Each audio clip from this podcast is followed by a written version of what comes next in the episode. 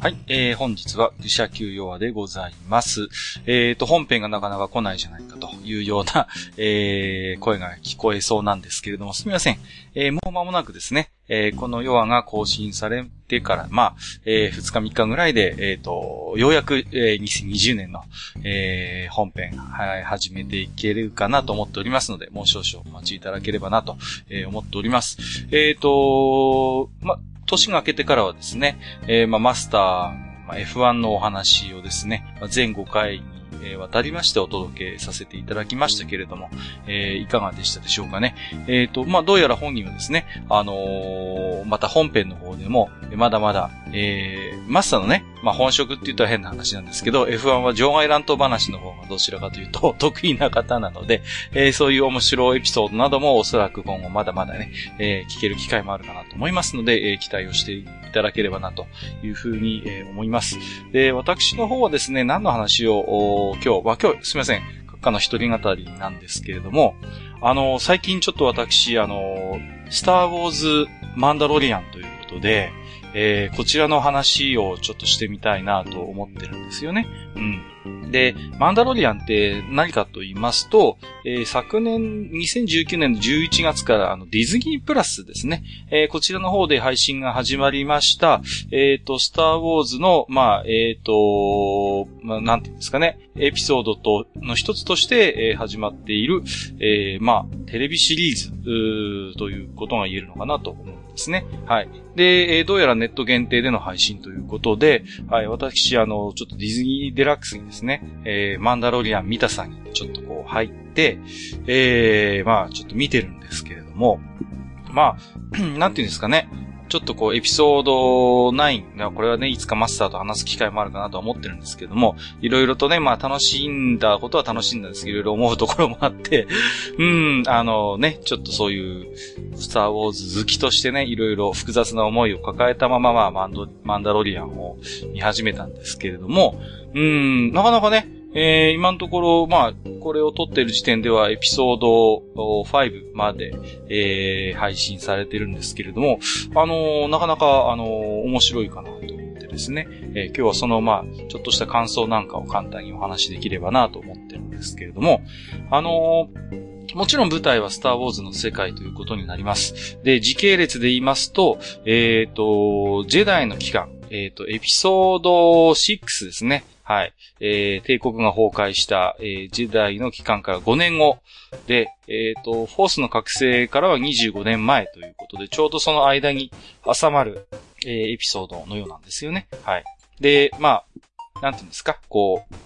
まあ、帝国がね、こう崩壊して、じゃあ、即世界が、えー、平和になったかと言いますと、もちろん、そんなことはなくてですね。うんうん。で、なかなかこう、共和国のこう統治が及ばない、こう、場所というのがまだまだ、この世界にはたくさんあるということで、えっ、と、まあ、そういったところが一つ舞台になります。で、えっ、と、主人公としては、あのーまあ、マンダロリアンっていう、まあ、これは、まあ、種族のね、まあ、名前なんですけれども、えっ、と、まあ、その、マンダロリアンの、まあ、えー、賞金稼ぎって言っていいんでしょうかね。はい。の、えー、活躍をするというような、えー、ロードムービーですね。言ってみればね。うん。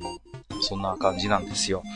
えーそれでね、えっ、と、印象としては、まあ、あのースペースオペラの皮をかぶった、えっ、と、西部劇、プラス、えー、子連れ狼といったね、こう、よくわかんない評価に、えーなるんですけれども、うん。あのまあ、賞金稼ぎとしてね、えっ、と、マンダロリアンが活動してるんですけれども、その中で、まあ、あのーザ・チャイルドって言われるね、ヨーダ族のこう赤ちゃんとこう出会うという話なんですね。まあ、これあの、実際こうね、ベイビーヨーダなんていう愛称が、えーついているみたいなんですけれども、その、まあ、ザ・チャイルドを、えっ、と、まあ、最初はね、えっ、と、賞金稼ぎですから、捕まえてきて、まあ、引き渡さなければいけないんだけれども、そこでちょっとこう、ま、あ、可愛いんだな、この、そのね、ベイビーヨーダもめちゃくちゃ可愛くて、まあ途中でちょっと不思議な力をね、まあフォースの力なんでしょうけども、目にすることもあって、で、まあその、罪悪感とか、いろんな思いから、結果的にその、その、引き渡すのを、えー、まあ、拒んで、まあ、一回渡す、引き渡すんですけど、その、それをもう一回連れて帰って、その、まあ、要はギルドからそうすると追われる身になってしまうんですよね。うん。まあ、で、その、まあ、ベイビーヨーダと、えっ、ー、と、二人で、こう、安住の地を求めて、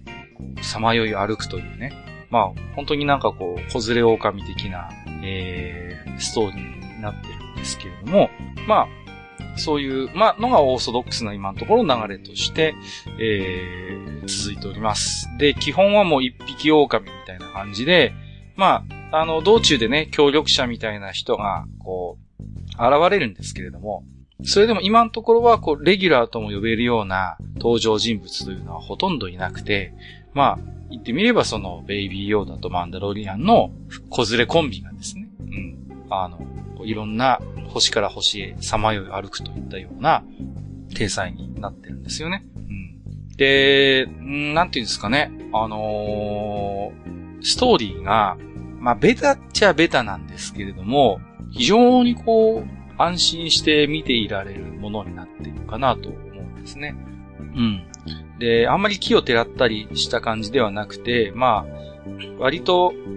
ベタなシナリオにはなってるんですね。あ、多分こうなるんだろうな、みたいな展開なんとか読めるんですけど、まあそれでもいいのかなっていう感じなんですよね。うん。やっぱりその SF 作品ですので、その、必ずしも脚本が全てみたいな感じではないんですよね。やっぱりいろんな楽しみ方の切り口があると思っていて、まあ例えばその、やっぱ映像ですよね。実際には、え、ありえないような、ま、SF のそういう美麗なグラフィック、えー、あるいはこう、クリーチャーも出てきます。あるいはこう、様々なね、マシーン、えー、兵器、えー、そういった架空のものもたくさん出てきます。えー、で、そういうものをやっぱり純粋に楽しむというのも、まあ、大きなスターウォーズの魅力ですから、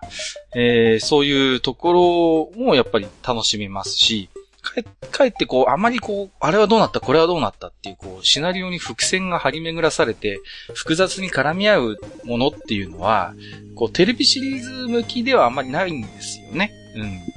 うん。で、なぜかっていうと、やっぱりその一定の、こう、やっぱりエピソードごとにスパンがありますので、その間に、あれこれなんだっけみたいなことになりますので、基本この単話完結型のマンダロリアンっていうのは、うんと、とても、こう、物語の法則としては非常にオーソドックスな作りになって、うん。あのー、まあ、それで、とても、まあ、安心して、うん、見ていられるかな、という感じがします。で、まあ、もちろん要所要所でね、あのー、スターウォーズの、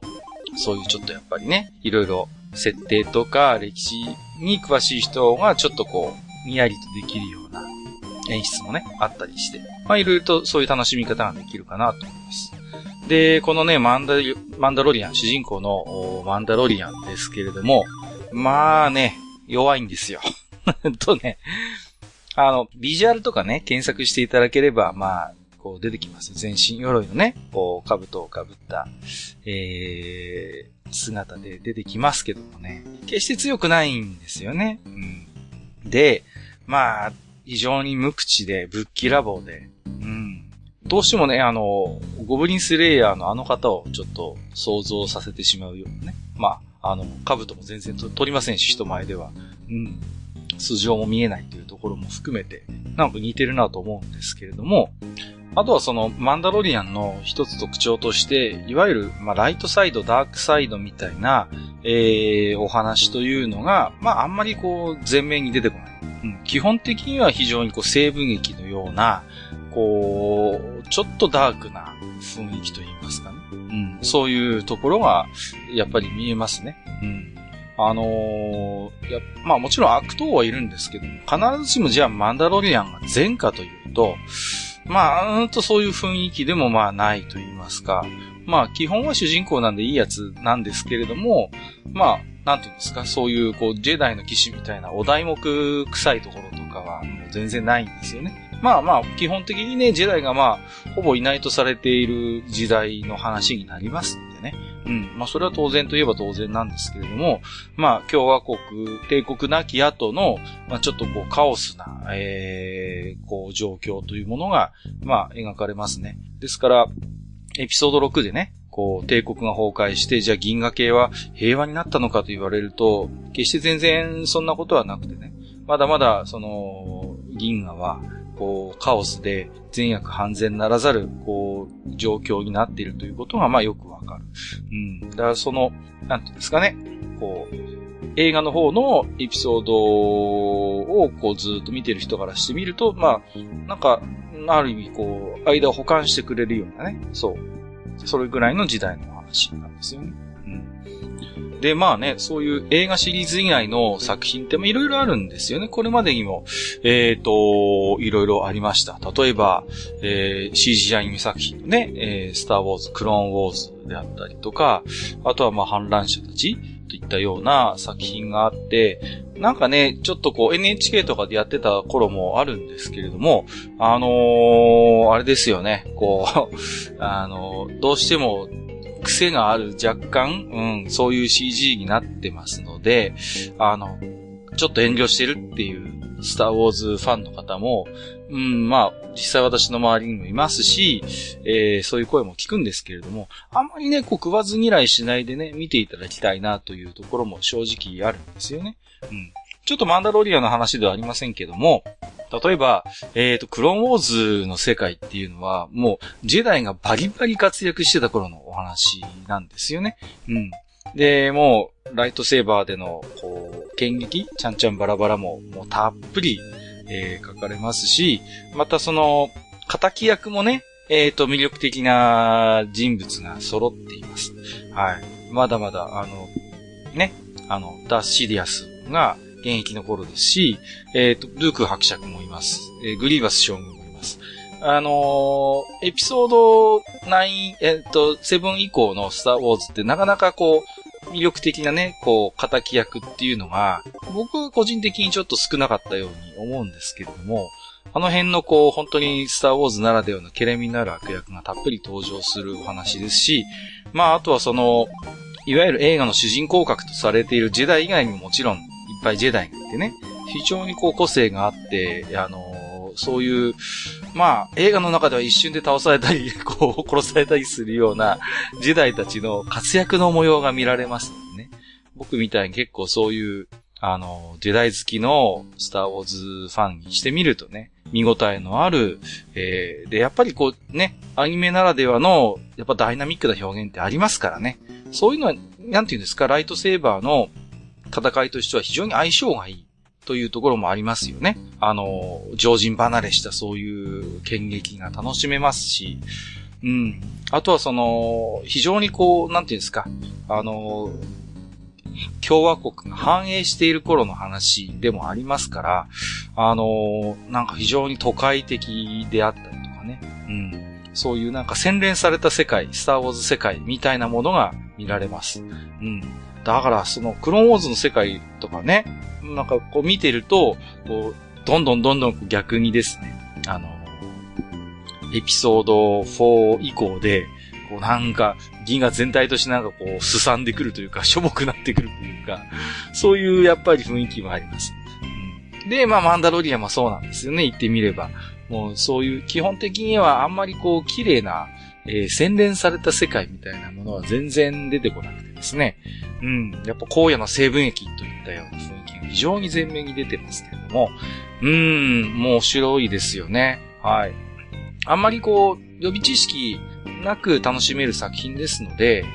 あの、そんなにディープなファンじゃないけど、スターウォーズはとりあえず映画始まったら見てるよなんていう方もいらっしゃると思うんですけど、そういう方にこそね、ちょっとこう、マンダロリアン見てもらいたいなという気がしますね。うん。ベイビーヨーダがね、もう仕草が可愛くてね、癒されますね。ああ見えて50歳らしいんですけど、ヨーダ族っていうなんか成長が極端に遅いんでしょうかね。うん。で、まあね、今日はそんな最近閣下が見ているスターウォーズマンダロリアンの話をさせていただきました。で、まあね、えー、そろそろ公開が終わるかもしれませんけども、エピソード9についてもね、えー、マスターともしかしたらおしゃべりする機会があるかもしれませんので、えー、こちらの方もお楽しみにしていただければと思います。はい。では、えー、今日はこの辺りで失礼いたします。お聞きくださりましてありがとうございました。